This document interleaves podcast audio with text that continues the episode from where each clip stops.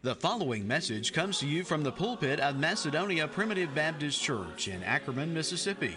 We invite you to visit Macedonia Primitive Baptist Church for worship services every Sunday morning at 10:30 a.m.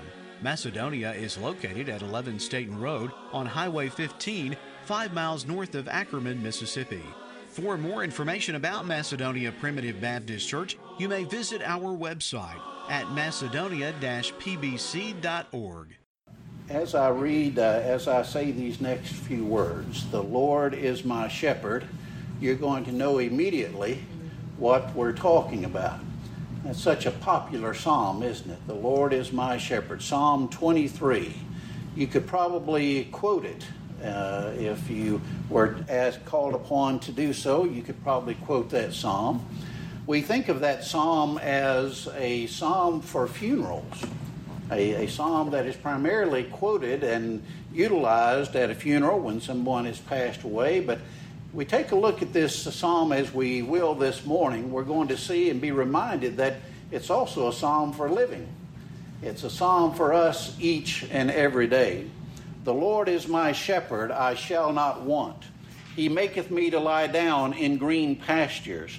He leadeth me beside the still waters. He restoreth my soul. He leadeth me in paths of righteousness for his name's sake. Yea, though I walk through the valley of the shadow of death, I will fear no evil, for thou art with me. Thy rod and thy staff, they comfort me. Thou preparest a table before me in the presence of mine enemies. Thou anointest my head with oil, my cup runneth over. Surely goodness and mercy shall follow me all the days of my life and I will dwell in the house of the Lord forever. In a very popular, well known song, one that brings us uh, much comfort and one that reminds us of quite a few things as well for our life here today. And that's what I'd like to take a look at is uh, a more in-depth look at Psalm 23 this morning. The Lord is my shepherd, I shall not want. You know, there was a time once when uh, this family, who were very good at uh, their Bible studies and uh, getting their children to memorize verses, and they had a little four year old boy that uh, would, uh, it was his time to memorize a verse, and uh, they, they had him to memorize the first verse of Psalm 23. A little four year old boy, the Lord is my shepherd, I shall not want. And he was ready. When it came time for the family devotion, he was ready and he stood up and quoted the verse, The Lord is my shepherd, and that's all I want. well, that works too, doesn't it? If the Lord is my shepherd, we shall not want, and because the Lord is my shepherd, that's all I want. There is nothing else that I really need except that the Lord is my shepherd. The Lord, and that is the Lord. You know, this world is full of a lot of false idols, false gods. But we know that uh, there is one true and living God, right? And He is the Lord. There is not another. He is the one that is the creator of all things.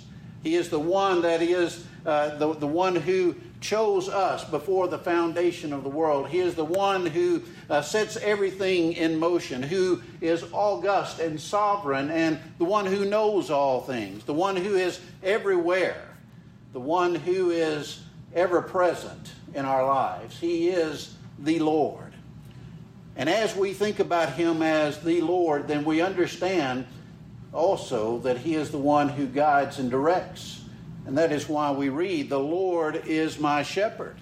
He is the one who guides and directs me. He is the one who gives me the path to go down. But notice that He is not just a shepherd, but He is my shepherd. And if you notice the language in this psalm, it is, it is very personal psalm, right? It is one that, uh, that comes from us. The Lord is my shepherd, and so I shall not want. He maketh me to lie down in green pastures, and so on. This is a very personal psalm. The Lord is my shepherd, not just somebody's shepherd, not just a general shepherd. Oh, he is, as the scripture says, he is the good shepherd, no doubt about it. He is the great shepherd. He is the chief shepherd. He is more particularly my shepherd. The Lord is my shepherd. He is the one who, who tells me the direction that I should go in my life. Have you ever been in a situation where you're confused and, and you pray to God and He, he gives you that guidance and that direction? And I'm thankful that He has provided for us this direction that He provides in the Scriptures. The Lord is my shepherd. He is the one who guides me. And because of that, I shall not want. I'm not going to be lacking whatsoever in any way. This reminds me, whenever I read it, I think of the, the uh, letter to the church at Corinth that the Apostle Paul wrote in 1 Corinthians as he was writing to them and, and to understand really uh, this, uh, the, the, the depth of what Paul was saying here in 1 Corinthians chapter 1, you have to understand that Corinth was located in a very narrow strip of land uh, uh, between what is kind of the main part of Greece and this lower peninsula of Greece. And there's this small, narrow strip of land that connects the two. Corinth was located right there. And as such, Corinth was in a place where there was a whole lot of trade going on. Ships would come in from the north, ships would come in from the south. They had ports there that, that they would bring in. There was a lot of trade there was one highway that went through uh, from the upper portion to the lower portion, and it had to go right through Corinth. And, and so people traveling would, all, would have to go through Corinth and no doubt would stay there. There was a, a place where there was a lot of economic activity and a lot of wealth for that time period. And as such, as it, uh, uh as it would be, there was a lot of peer pressure going on. Yes, there was peer pressure even way back then a desire to, uh, as, as we might say today, a, a, desire to keep up with the Joneses, right? And um, uh, as, as they were in that mindset, the Apostle Paul wrote to them and it said in verse 4 I thank my God always on your behalf for the grace of God which is given you by Jesus Christ. The focus on that grace of God. He says that in everything, ye are enriched, you are enriched, he says, by everything, by him, in all utterance and in all knowledge, even as the testimony of Christ was confirmed in you, so that ye come behind in no gift as you wait for the second appearing of Jesus Christ. You're not getting behind at all. Sometimes, even in this world, we, we think, well, I've got to do stuff to keep up with everybody. I've got to do stuff in order to get stuff, right? And the Apostle Paul reminded the church at Corinth, and it reminds us today that we have the grace of God. And because, you know, that's the same grace, the same grace that Paul talked about, the same grace that Paul experienced on the road to Damascus and all through his life is the same grace that we have with us here today, it's not different. It's not different at all. You know, coming down here, and it's the same way wherever you go, coming down here, you'll see old houses and buildings that were built at, at some point, and they're all dilapidated and falling down, you know, and the, the weeds are growing up over them and such. And that's the way of life, isn't it? That things deteriorate and, and uh, go away, and, and new things come up in its place. But thanks be to God that He is the same yesterday, today, and forever. And it is the same grace that we have today that the Apostle Paul wrote to, to the church at Corinth about. I enjoy going and seeing uh, old things, old landmarks, and, and historical things, and what have you, and, and such. But I tell you what, I, this is the best old thing that we've got. And old things have become new again to us, right? And it is the grace of God. The Lord is my shepherd, and because He is my shepherd, I shall not want.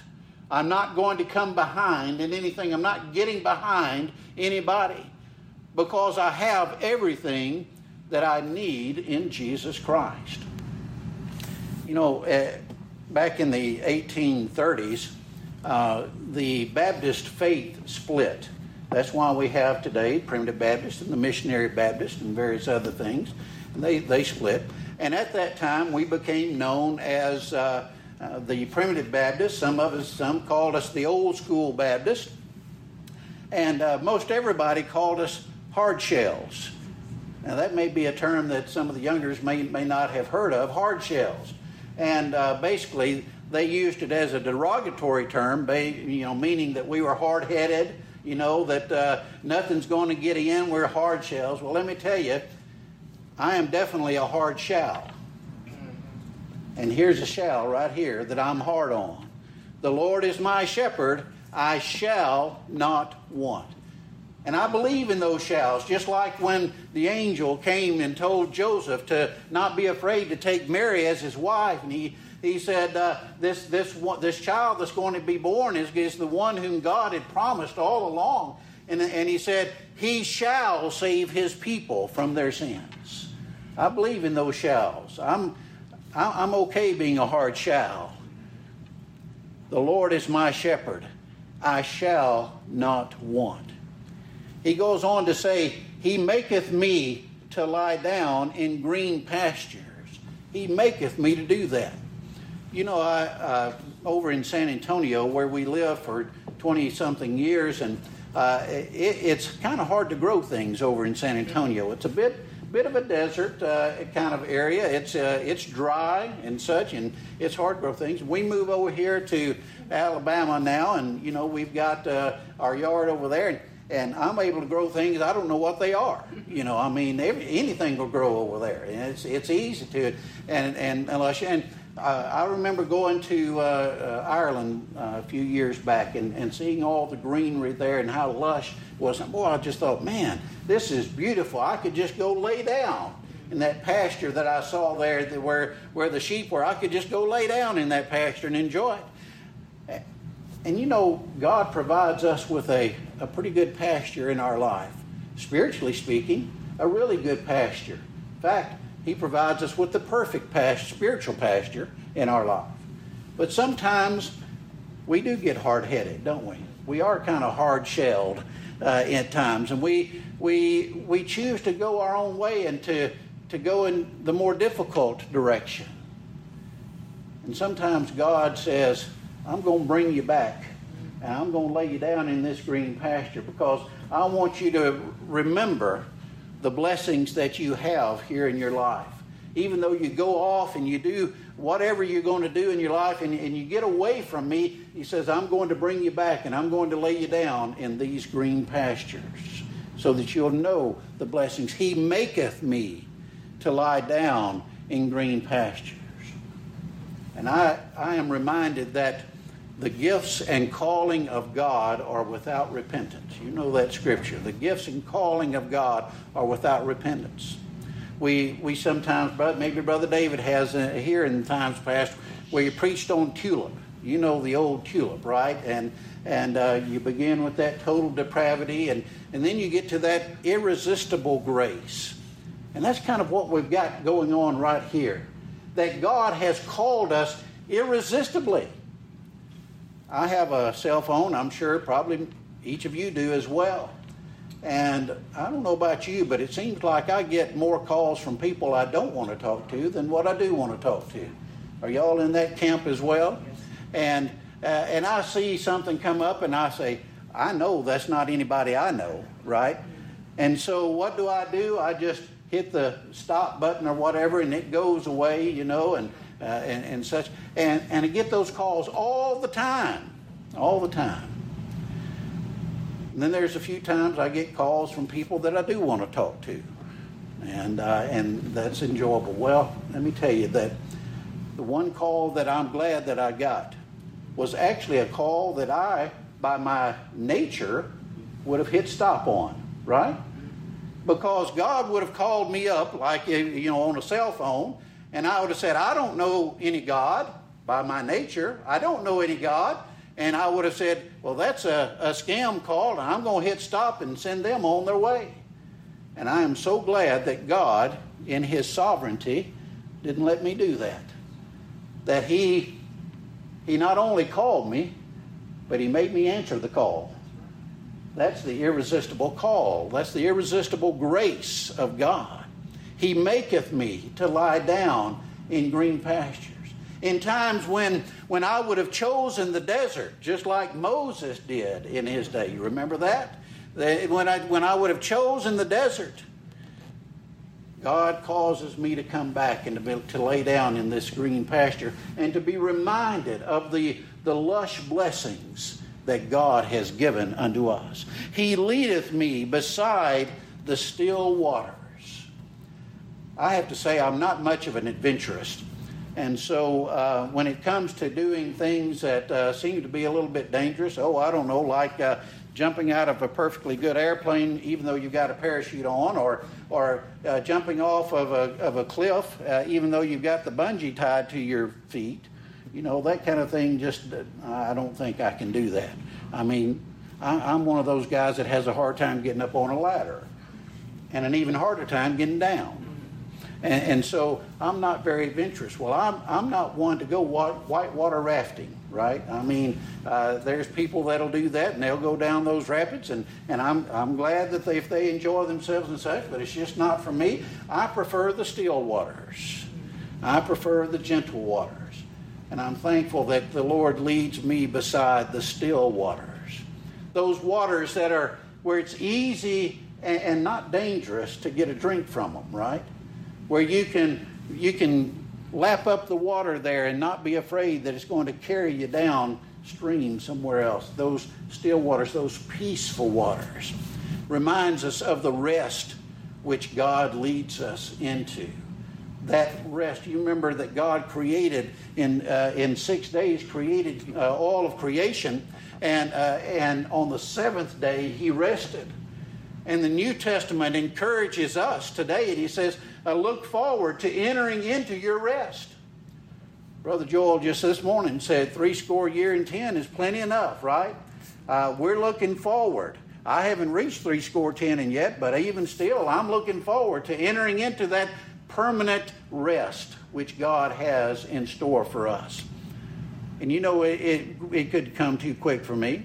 I mean, I'd, I'd be just fine to not finish this sermon and let the Lord come on right now because when we get to heaven, we'll understand what I'm trying to speak about this morning perfectly and even i mean it, it, will be great. And I, I am ready. I'm ready uh, for that rest. And as he we get tied up in things from time to time our life gets all tied up in knots and and gets all matted up and such. And and we're glad when we can enter into that rest and, and rest from the struggles of this world from time to time. And hopefully, coming here on Sunday mornings helps you to do that, to, to re- be reminded of that rest.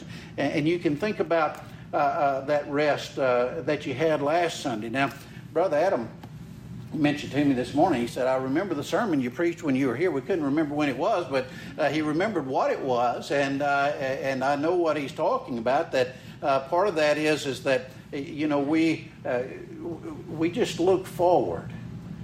Uh, to to what God has provided, and and I think, uh, Brother Adam, if I'm not mistaken, part of that sermon I would have said something to the extent of, you know, what you're expecting, what what you're looking forward to, and uh, most people look forward to Friday, right? TGIF. People always say TGIF. Well, we we hard shells. For us, it's TGIS, and the S is for Sunday, right? Thank goodness. In fact, we thank God that it is Sunday. We thank God for this time when we can come and, and put our lives at rest, even just for a short period of time. He leads me beside the still waters. He goes on to say, He restoreth my soul. He restoreth my soul. And I, eh, whenever I read about restoring something, I think, think about these people who uh, will restore an old automobile. You know, they'll go out and they'll get this automobile, this old automobile, and, and they'll restore it to mint condition, to the way that it was originally, right? Now, of course, they're not always restoring the original parts. Sometimes they have to put in different parts. it's a bit like um, that, that reminding, you know, sometimes things come to my mind when I'm preaching and it makes Lori nervous because I tend to say them when they come to my mind. And uh, but it, it's like this uh, this time when uh, this guy went to visit a museum there in Washington D.C. and and there was that hatchet that George Washington used to chop down that cherry tree, right? And they asked uh, the curator, is, is that really the same hatchet? Oh, yes, that's the same hatchet. It's had three different heads and four different handles, but it's the same hatchet. Well, you know, that's, uh, uh, that's, that's not exactly how it works, right? God restores, he says. He restoreth my soul. You know, when we were created in the mind and purpose of God, that is, we were created in Adam. And we know that Adam is, uh, is our representative head in the creation. When we were created in Adam, and God knew at that time, even before that time, God knew that you would exist. God knew you even, even before then. And, and, and so, uh, uh, but when we were in Adam, and Adam and Eve, they sinned there in the Garden of Eden, and as a result, they fell away from their relationship with God. Things changed, didn't they? In fact, God came in and said, Because of your actions, there's a curse on the ground, there's a curse on you. This curse, uh, this curse of sin comes in. You know, they thought they were making a, a, a bargain of a deal with Satan. Uh, Satan had, had convinced them, said, You're going to know both good and evil. You're going to be like God if you eat of this fruit. Well, it didn't work out that way. You see, uh, Satan, the way Satan works is he'll promise you a dream and deliver you a nightmare, right? And and so so it is, uh, and, and in as such, we fell away in Adam as our representative head. That going back to tulip, that's the T in tulip, total depravity. That is, we had no relationship with God after that. We were uh, uh, we were totally away from Him. I, I, like to think of it. In fact, uh, I never had a generator till I moved to this house in Alabama. It came with a generator. I'm so thankful it, that it did, and uh, uh, it, it, made me think about that word gener- generate or generation or something. You know, God in the beginning, you know, generate to to make something come to be. And, and in the beginning, God generated us, right? And, uh, and so He created us. We, we, we were the, you know, he, he created the first generation. He generated us. And then, because of sin, we all became a bunch of degenerates. We were degenerated from that point, right? And so now what happens is, is that we come along and God says, I've chosen you from before the foundation of the world, and, and you're going to receive my spirit. And what do we call that? When we receive the Holy Spirit of God, we call it regeneration. We have been regenerated. We have been restored to the original, but not just to look like the original, but to be the original. That is, as Romans chapter 8 tells us, that, uh, that we are, he is causing us to be conformed, to, to be recreated in, the, in his own image. Just like he created us in his own image in the beginning, he is causing us to become recreated in his own image once again. He restoreth my soul, right? He restoreth my soul. He leadeth me. And here's the second time he's leading us. He's led us beside the still waters. And now he leadeth me as he has restored my soul, as he has, as he has restored our relationship. Now he is leading me in paths of righteousness. You know, as uh, there are times when I think that I know the right way to go, and it ends up it's not the right way to go. Y'all ever experienced that? You know, I don't know what my batting average is, but it's probably pretty low.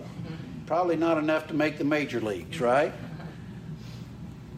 But God leads me in paths of righteousness. He shows me the right way to go.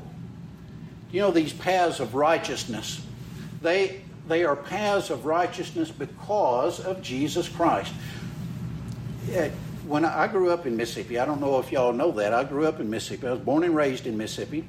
Uh, grew up over in Carthage, uh, right in the middle of the state. And my dad would take me duck hunting. Now, back then, uh, the way you did the duck hunting is you would put on your waders and you'd go stand out in the water in the middle of winter, right? That ice cold water in the middle of winter. Uh, you know, today they do it the, the easy way, right? They got these blinds, and you, you go sit in these blinds in an easy chair, and, you know, they cook meals for you, and you watch the game while you're waiting on the ducks to, to come in. So, but, you know, uh, that wasn't that way. We, we went out into the ice cold water. And this place we went was a flooded uh, a field, uh, a flooded bean field, uh, and uh, Dad would lead us out there, would lead me out there, and my brother when he would go. Uh, but you had to walk this certain pathway because that's where the, the rise was. And if you, if you went to the left or to the right, you'd find that your waders would fill up with water pretty quick because you'd step off of that little rise that you were supposed to stay on. Well, I never saw it when it wasn't flooded. Dad went out and he scoped it out and he knew exactly where to go, right? He knew exactly where to step. And so I would follow him along. He was leading me in the right path going duck hunting, right? Well, I am very glad that we've got a God that knows the paths of this world, right? He, he understands all the pathways of this world. Sweetly, Lord, have we heard thee calling, Come follow me right? Come follow me. And we want to go into the footsteps of Jesus. Wherever they go, that's the footsteps that we want to follow. He leads us in these paths of righteousness. There is a way that seemeth right unto a man, but the end thereof are the ways of death. That's what wise Solomon tells us on multiple occasions, actually. There's a way that seemeth right unto a man, but the end thereof are the ways of death. We get to thinking, I know the direction to go. I know uh, which, which way I should, should go in my life. Well, are the footsteps of Jesus there? Are you, being, are you able to see the footsteps of Jesus? Because that's what's important. Because our righteousness, in fact, all of our righteousnesses, are as filthy rags, is what the Bible says, right? They're as filthy rags. And there is, as, as we're told in Romans chapter 3, there is one righteous, there is none righteous. No, not one, right? Now, sometimes we get to thinking there's one righteous, and that's me. You know, everybody else is wrong and I'm right, and that's, that's our pride that gets us sometimes. But really, we understand that as far as humanity goes, there is none righteous. And the only one who is righteous is the one who is God, who is the Lord, our shepherd. That's the only righteous one. He leads us in these paths of righteousness, and He leads us in these paths of righteousness for His namesake. For His namesake. Sometimes I, I think that I, I fail to really grasp the, this understanding of of the glory of God and and glorifying God. You know, in, in humans, and we we we humans, if we're glorifying ourselves, then it's arrogance, right? It's pride. Now we know it's not that way with God. God, of course, cannot sin, but to glorify God, glorify God is the be all and end all. That is why we exist, is to glorify God. Ephesians chapter 1 tells us that he, he, he chose us in Him before the foundation of the world. And why did He choose us? He chose us according to His own good pleasure. And, and, and what does Jesus Himself say? That we should do good works, that others, seeing those good works, would glorify our Father which is in heaven. There's another verse that says, uh, Whatever we do, do all to the glory of God. We want to glorify God. I mean, He is the creator of all things, He is the sovereign of everything. We want to, we, we understand that we are a reflection here on this earth. We are a reflection of God. We are. We are created in His image. Just like you, you hold your, uh, a mirror up to your face, you know, and, and you see that, that image in the mirror. We are His image. We are to everyone else here in this world, we are the representative of God. Have you ever heard that thing about, you know, your life may be the only sermon some people ever hear? And that's very true. They may not attend worship, formal worship service and hear a sermon preached and such. Your life may be the only sermon that they ever hear. And as such, our life should be one that glorifies God. We do it for His name's sake. We go in these paths of righteousness for His name's sake, so that others will understand the goodness of God. Now, I know this world likes to think and, and portray God as someone who is oppressive. You know, if uh, they, they, nowadays they don't, they portray that He doesn't even exist. There is no God, right? And the fool has said in his heart, There is no God. We understand that. But, uh, you know, they, they like to talk about how that uh, uh, religion is, is oppressive and such. Well, the, the problem with this world is that they're upside down. They're upside down. And what appears to them as oppressive, if you turn it right side up, is really elevating. And that's what God does for us. He elevates us, right? And this world, because they're upside down, they think of it as being oppressed, but really, God is lifting us up. Yea, though I walk through the valley of the shadow of death, I will fear no evil. For thou art with me, thy rod and thy staff, they comfort me. Oh, this is a wonderful verse for our lives today. I don't know about you, but I have definitely in my life several times been through the valleys it's not always been a mountaintop experience for me. In fact, it's, it's not even always been a halfway up the mountain experience for me, right? We get down into the valleys and, and we get pretty low. And, you know, that reminds me of an old saying, you know, lower than a snake's belly in a rut, right? I mean, we get pretty low sometimes. And we get down in these valleys and we, and in these valleys, well, uh, these things keep coming to my mind, but I think they're pretty good examples. But there was a point in time when my parents left Mississippi and moved to New Mexico. They moved to Ruidoso, New Mexico. You know, talk about a culture shock. Now, I'm glad they did because, you know, if I didn't get anything else out of New Mexico, I got a wife. And so, uh, and, and that's, I'm thankful for that. Uh, but they lived in Ruidoso, kind of was in this valley a little bit. I mean, it was kind of a valley on, on a mountain, if you will. But uh, it, it, had you know parts of the mountain that were over, and and mom said that uh, you could see the sun from ten to four, and and so they you know the rest of the time you were in the shadows. Sometimes we get down in those valleys and there's shadows down there, right? And we get thinking, "Oh God, where are you?" It, the, the the psalm says the Lord is my shepherd, I shall not want. But let me tell you, I want to get back on the mountaintop. So, and God says, well, the way to the mountaintop is through the valley sometimes. You know, I'm I'm ready to get back to those green pastures and that still water. You know, I'm I'm ready to do that. And, and God leads us through this, even though, well, I'm walking through the valley of the shadow of death. You know, this doesn't say Yea, though he leads me through the valley of the shadow of death. Now, sometimes the paths of righteousness, God leads us through the, what does our song say? Some through the water, some through the flood, some through the fire, right? Uh, burning off that dross, getting rid of the, uh, the, the bad stuff that cakes up on our life, like barnacles on a ship, right? And he gets rid of those things sometimes. Yea, though I walk through the valley of the shadow of death. And sometimes that, that shadow is there upon us. But let me, let me remind you of this. It's impossible to have a valley unless you have mountains.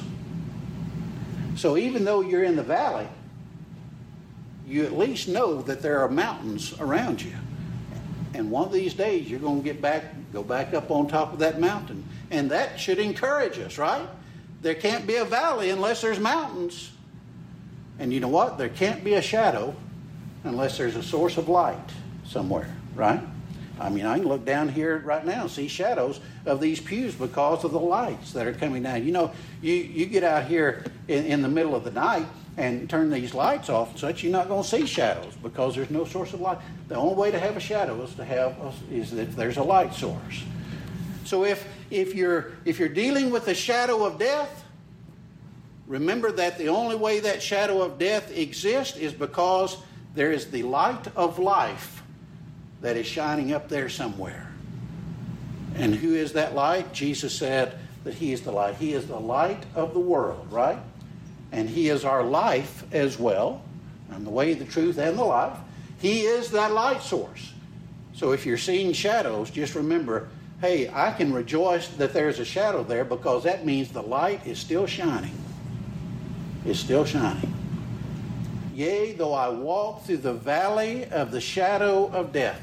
You know, death is very simply stated, is being separated from life.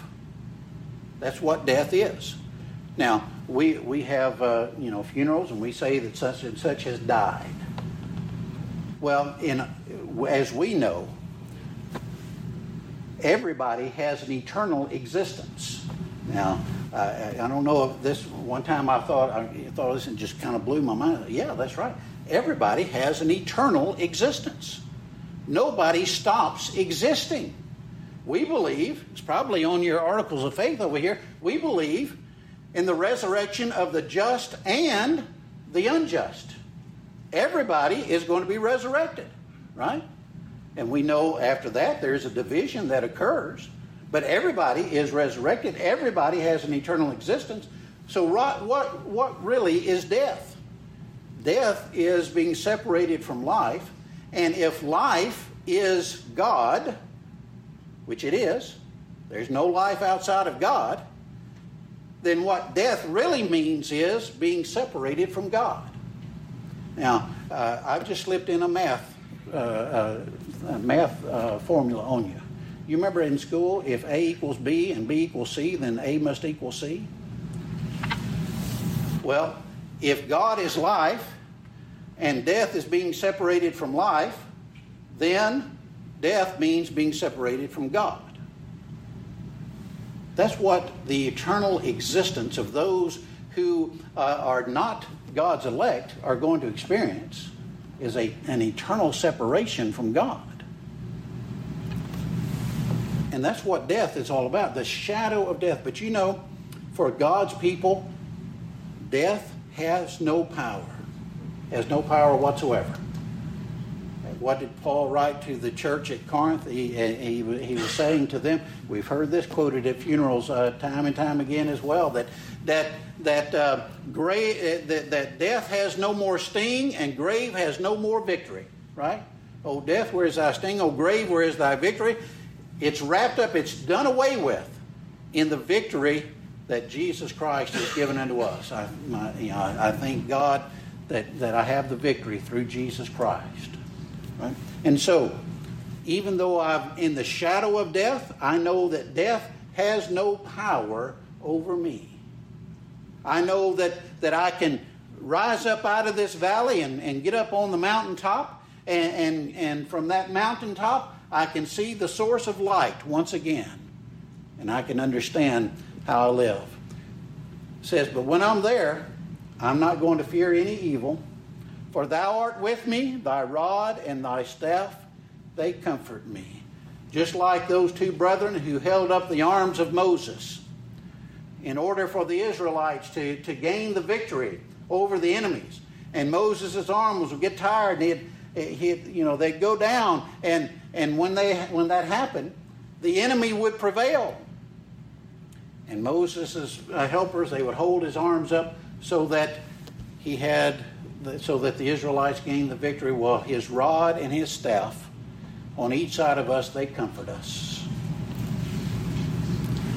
And listen to this Thou preparest a table before me in the presence of mine enemies.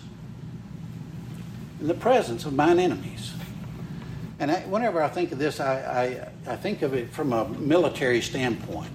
You know, you've got the enemy out there, and, and I, have never served in the military, never uh, had the experience of going to battle and such. I've only read about it or seen the on TV, as it were, you know, and and and the enemy could just be right over there, but just a, a, a, few yards away, and and they're ready to pounce. They're ready to come and, and to and to attack. And when that situation is like that, what battlefield leader, what general or major or whoever is going to say, Well, I know the enemy is just right over there and they're ready to attack, but let's get out the tables and the tablecloths and let's have our uh, a good spread here, a good feast here. You know, uh, that's as as my grandfather would say, that just doesn't make good nonsense, mm-hmm. right? Nobody's going to do that, and yet Thou preparest a table before me in the presence of mine enemies.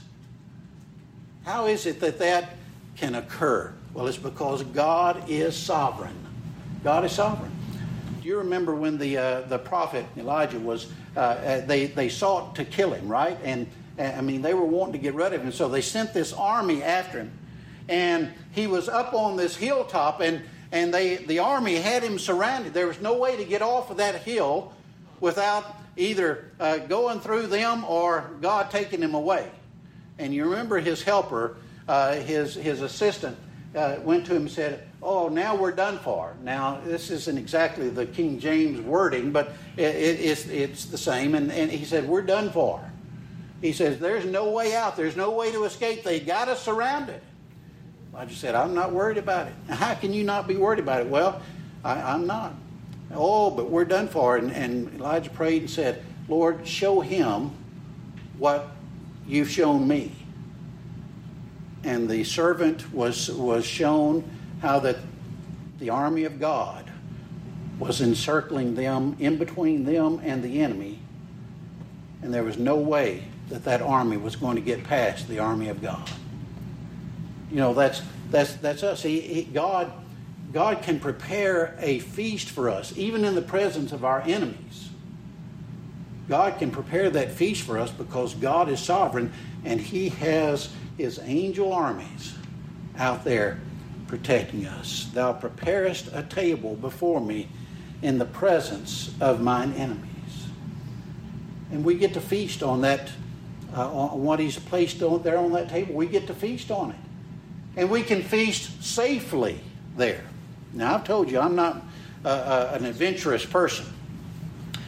There, there are places where they go, you can go and eat a meal, and they, they hook you into this chair, and, and several around it, you know, they hook you in, and with this boomerang arm thing, they, they put you out over so that your feet are dangling why. It's, you know, that's the, the one of the latest thrill things that they, they do. Well, I'm, I'm glad it thrills somebody, but I don't think I'd be able to eat. I'd be afraid that those bolts were not going to hold me up there and I was just going to fall off, right? I wouldn't be, but with God, even in the presence of mine enemies, I can be comfortable and I can feast on what God provides, even in that situation, because He is sovereign. He is sovereign. Thou preparest a table before me in the presence of mine enemies. Thou anointest my head with oil.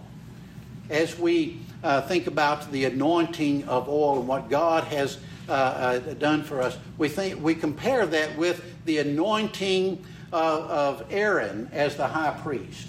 Now, uh, remembering back to when uh, uh, Moses was delivering the Israelites out of the land of Egypt, and, and God said, Okay, Aaron's going to be the high priest. He is the anointed one. And they anointed his head with oil. Psalm 133 talks about that, and we have a, a hymn and most of our hymn books have a hymn that ta- that references Psalm 133 talks about how the oil uh, on his precious head went down all the way to the hem of his garment. You know, all the way, all the way. Jesus Christ is known as the anointed one. He is the anointed, right? He is the one who is chosen by God. and that anointing goes all the way And The anointing of the oil was something that, that a host would do for a, a special guest. Now, remember when uh, the woman uh, broke out the, uh, the uh, alabaster oil and, and went and put it on the feet of Jesus, right? Putting it on his feet. That was unusual. The, the anointings usually went on the head and, and, and, would, would come down, and, and that would show uh, that. But uh, at any rate, and that's a whole other sermon, by the way. We'll leave that for Brother David. But, but the anointing of the oil showed that you were somebody who, who was special, somebody who was uh, an honored guest. And here it is saying that God is anointing us with oil. In other words, God is saying that we are an honored guest, as it were. We are someone whom He wants to honor as we come into His house. Now, thankfully, uh, as we come into His house, and I'm, I'm thinking about this from an eternal standpoint, um, Jesus said, I, I, go to prepare a place for you. And if I go and prepare a place for you, I'm going to come back and get you and take you to that place, right? And there you will ever be with the Lord. So He has anointed us. He's anointed us with the Holy Spirit. And this anointing of the Holy Spirit has gone. It's from the top of our head to the sole of our feet. It goes all the way down. There's not one portion of us that is not anointed with the Holy Spirit of God. And this tells us, once again, that God's anointing and God's uh, salvation is sovereign within Himself. There's nothing for us to do. We don't. We can't even look down and say, you know, that oil didn't get on my little toe. I better anoint my little toe with oil so that I finish the job. No. The anointing of the Holy Spirit of God covers us all the way. All the way. Right? He anoints our head with oil to the point, he says, that my cup runneth over. My cup runneth over. I mean, the blessings are so much, so vast, so grand, so, so numerous that my cup is running over. We have that song, Count Your Many Blessings, name them one by one, right? And, and we could start that counting, but we can never finish it because there are blessings we don't even know about. There are blessings that we just haven't even thought about. That, that's a blessing from God. Our cup runneth over with the blessings of God. Have you seen how, how this is a not just a psalm for funerals, but a psalm for your everyday life? Isn't it? I mean, this is a psalm that we can rejoice in each and every day and, and, and what God has done for us. I mean, he, He's our shepherd. We're, we're not lacking anything. Right? He, he has provided blessings for us. He has provided sustenance for us. He has, he has restored us into a relationship with Him such that there is nothing uh, that needs to be done. Tying that into the oil, the anointing of oil, the anointing of the Holy Spirit of God all throughout us.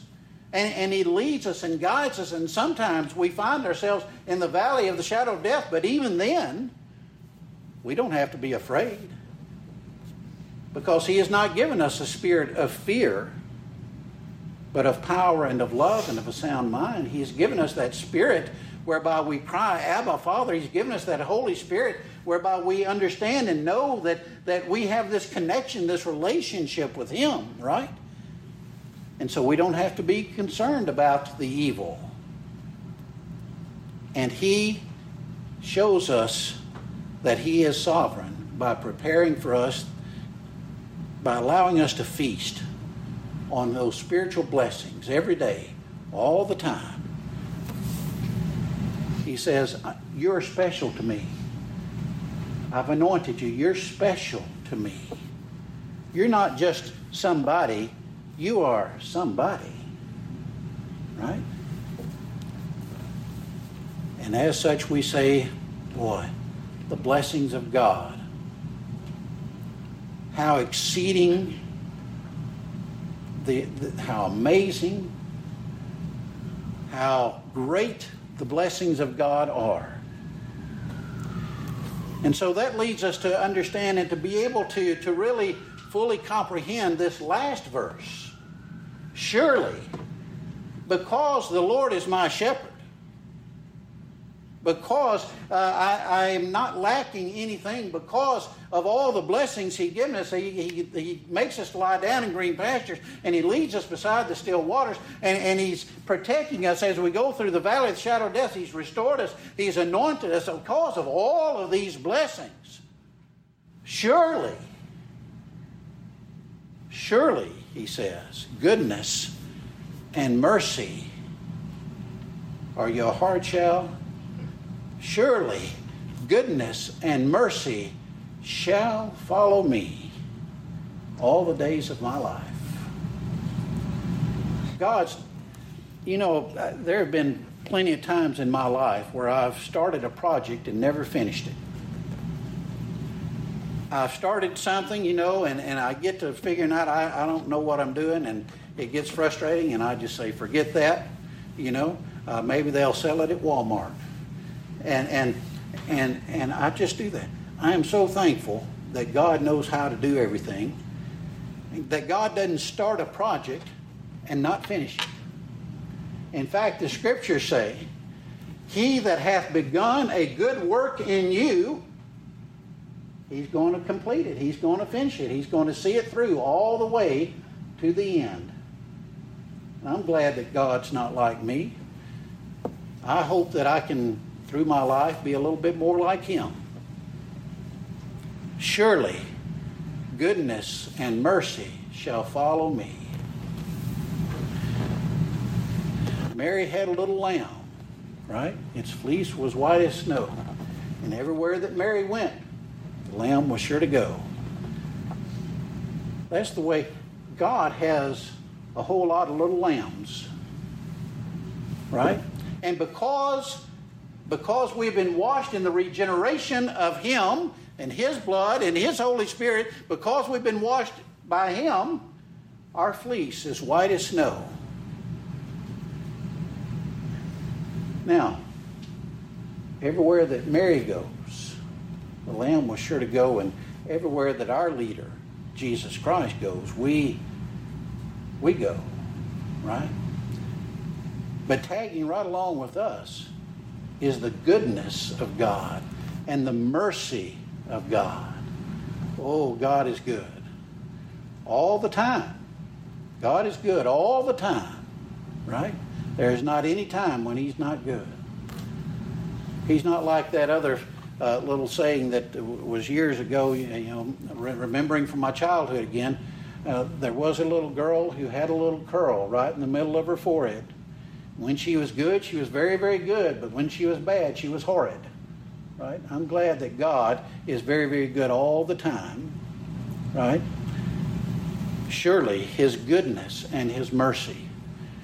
And in those times when we're not good, His mercy is there. His mercy endureth forever. There's another psalm which in every verse ends that way. His mercy endureth forever. His mercy endureth forever. The compassions of God fail not. Surely goodness and mercy shall follow me all the days of my life. Even if that life is, well, whether it's whether it's three score year and ten or or you end it, it's ended before then or or if it lasts after that, every day of your life, goodness and mercy are following after you. And we have this to look forward to. And I will dwell in the house of the Lord forever. Forever. You know, there's an old saying that uh, uh, that visitors are like fish. After three days, they begin to smell. Well, I'm glad that uh, God doesn't really consider us a visitor to His house. In fact, we are His children, we are His family. He's gone to prepare that place for us, it's prepared for you. I will dwell in the house of the Lord forever. There's an inheritance, Peter tells us. There's an inheritance that we are looking forward to. An inheritance that is, that is undefiled, an inheritance that is uh, that, that doesn't fade away, an inheritance that's reserved for you, that inheritance in heaven. And we look forward to that time. But you know, as you think about this psalm, we've heard it read many, many times. There was a story about this, uh, this guy from a small town who'd gone on to, to uh, Hollywood. Uh, now, his name's not Brother David. I don't think he's going to become the star. Maybe I'm wrong, but at any rate, there's a guy from a small town, and he went to Hollywood, made him, made a star. Great actor, you know. Uh, there was a role that he had uh, where he was playing a preacher, and at a, at a funeral, he quoted the 23rd Psalm and, and did it with quite the flourish, you know. I mean, just really did it up and and and and, as as actors do, you know, just really put himself into it. When he came home to that small town, they had a reception for him. Happened to have it at the uh, church fellowship hall, and the uh, uh, as they were all gathered around there, they they encouraged me. Want you to, to give us the 23rd Psalm like you did in that movie. You know, give us that 23rd Psalm. So the actor stood up and with great bravado, you know, the Lord is my shepherd, I shall not want, and, and on through the psalm. And uh, after he got through with, uh, with his uh, uh presentation of it, you know, people just clapped and, and such. He said, looked at the preacher and said, uh, they, they looked at the preacher and said, Brother such and such, I, I, we know you know the 23rd Psalm. Why don't you recite it for us? The old preacher stood up there and he recited the 23rd Psalm. And afterwards, there was no applause for him. But there was also no dry eye. Even the actor wept.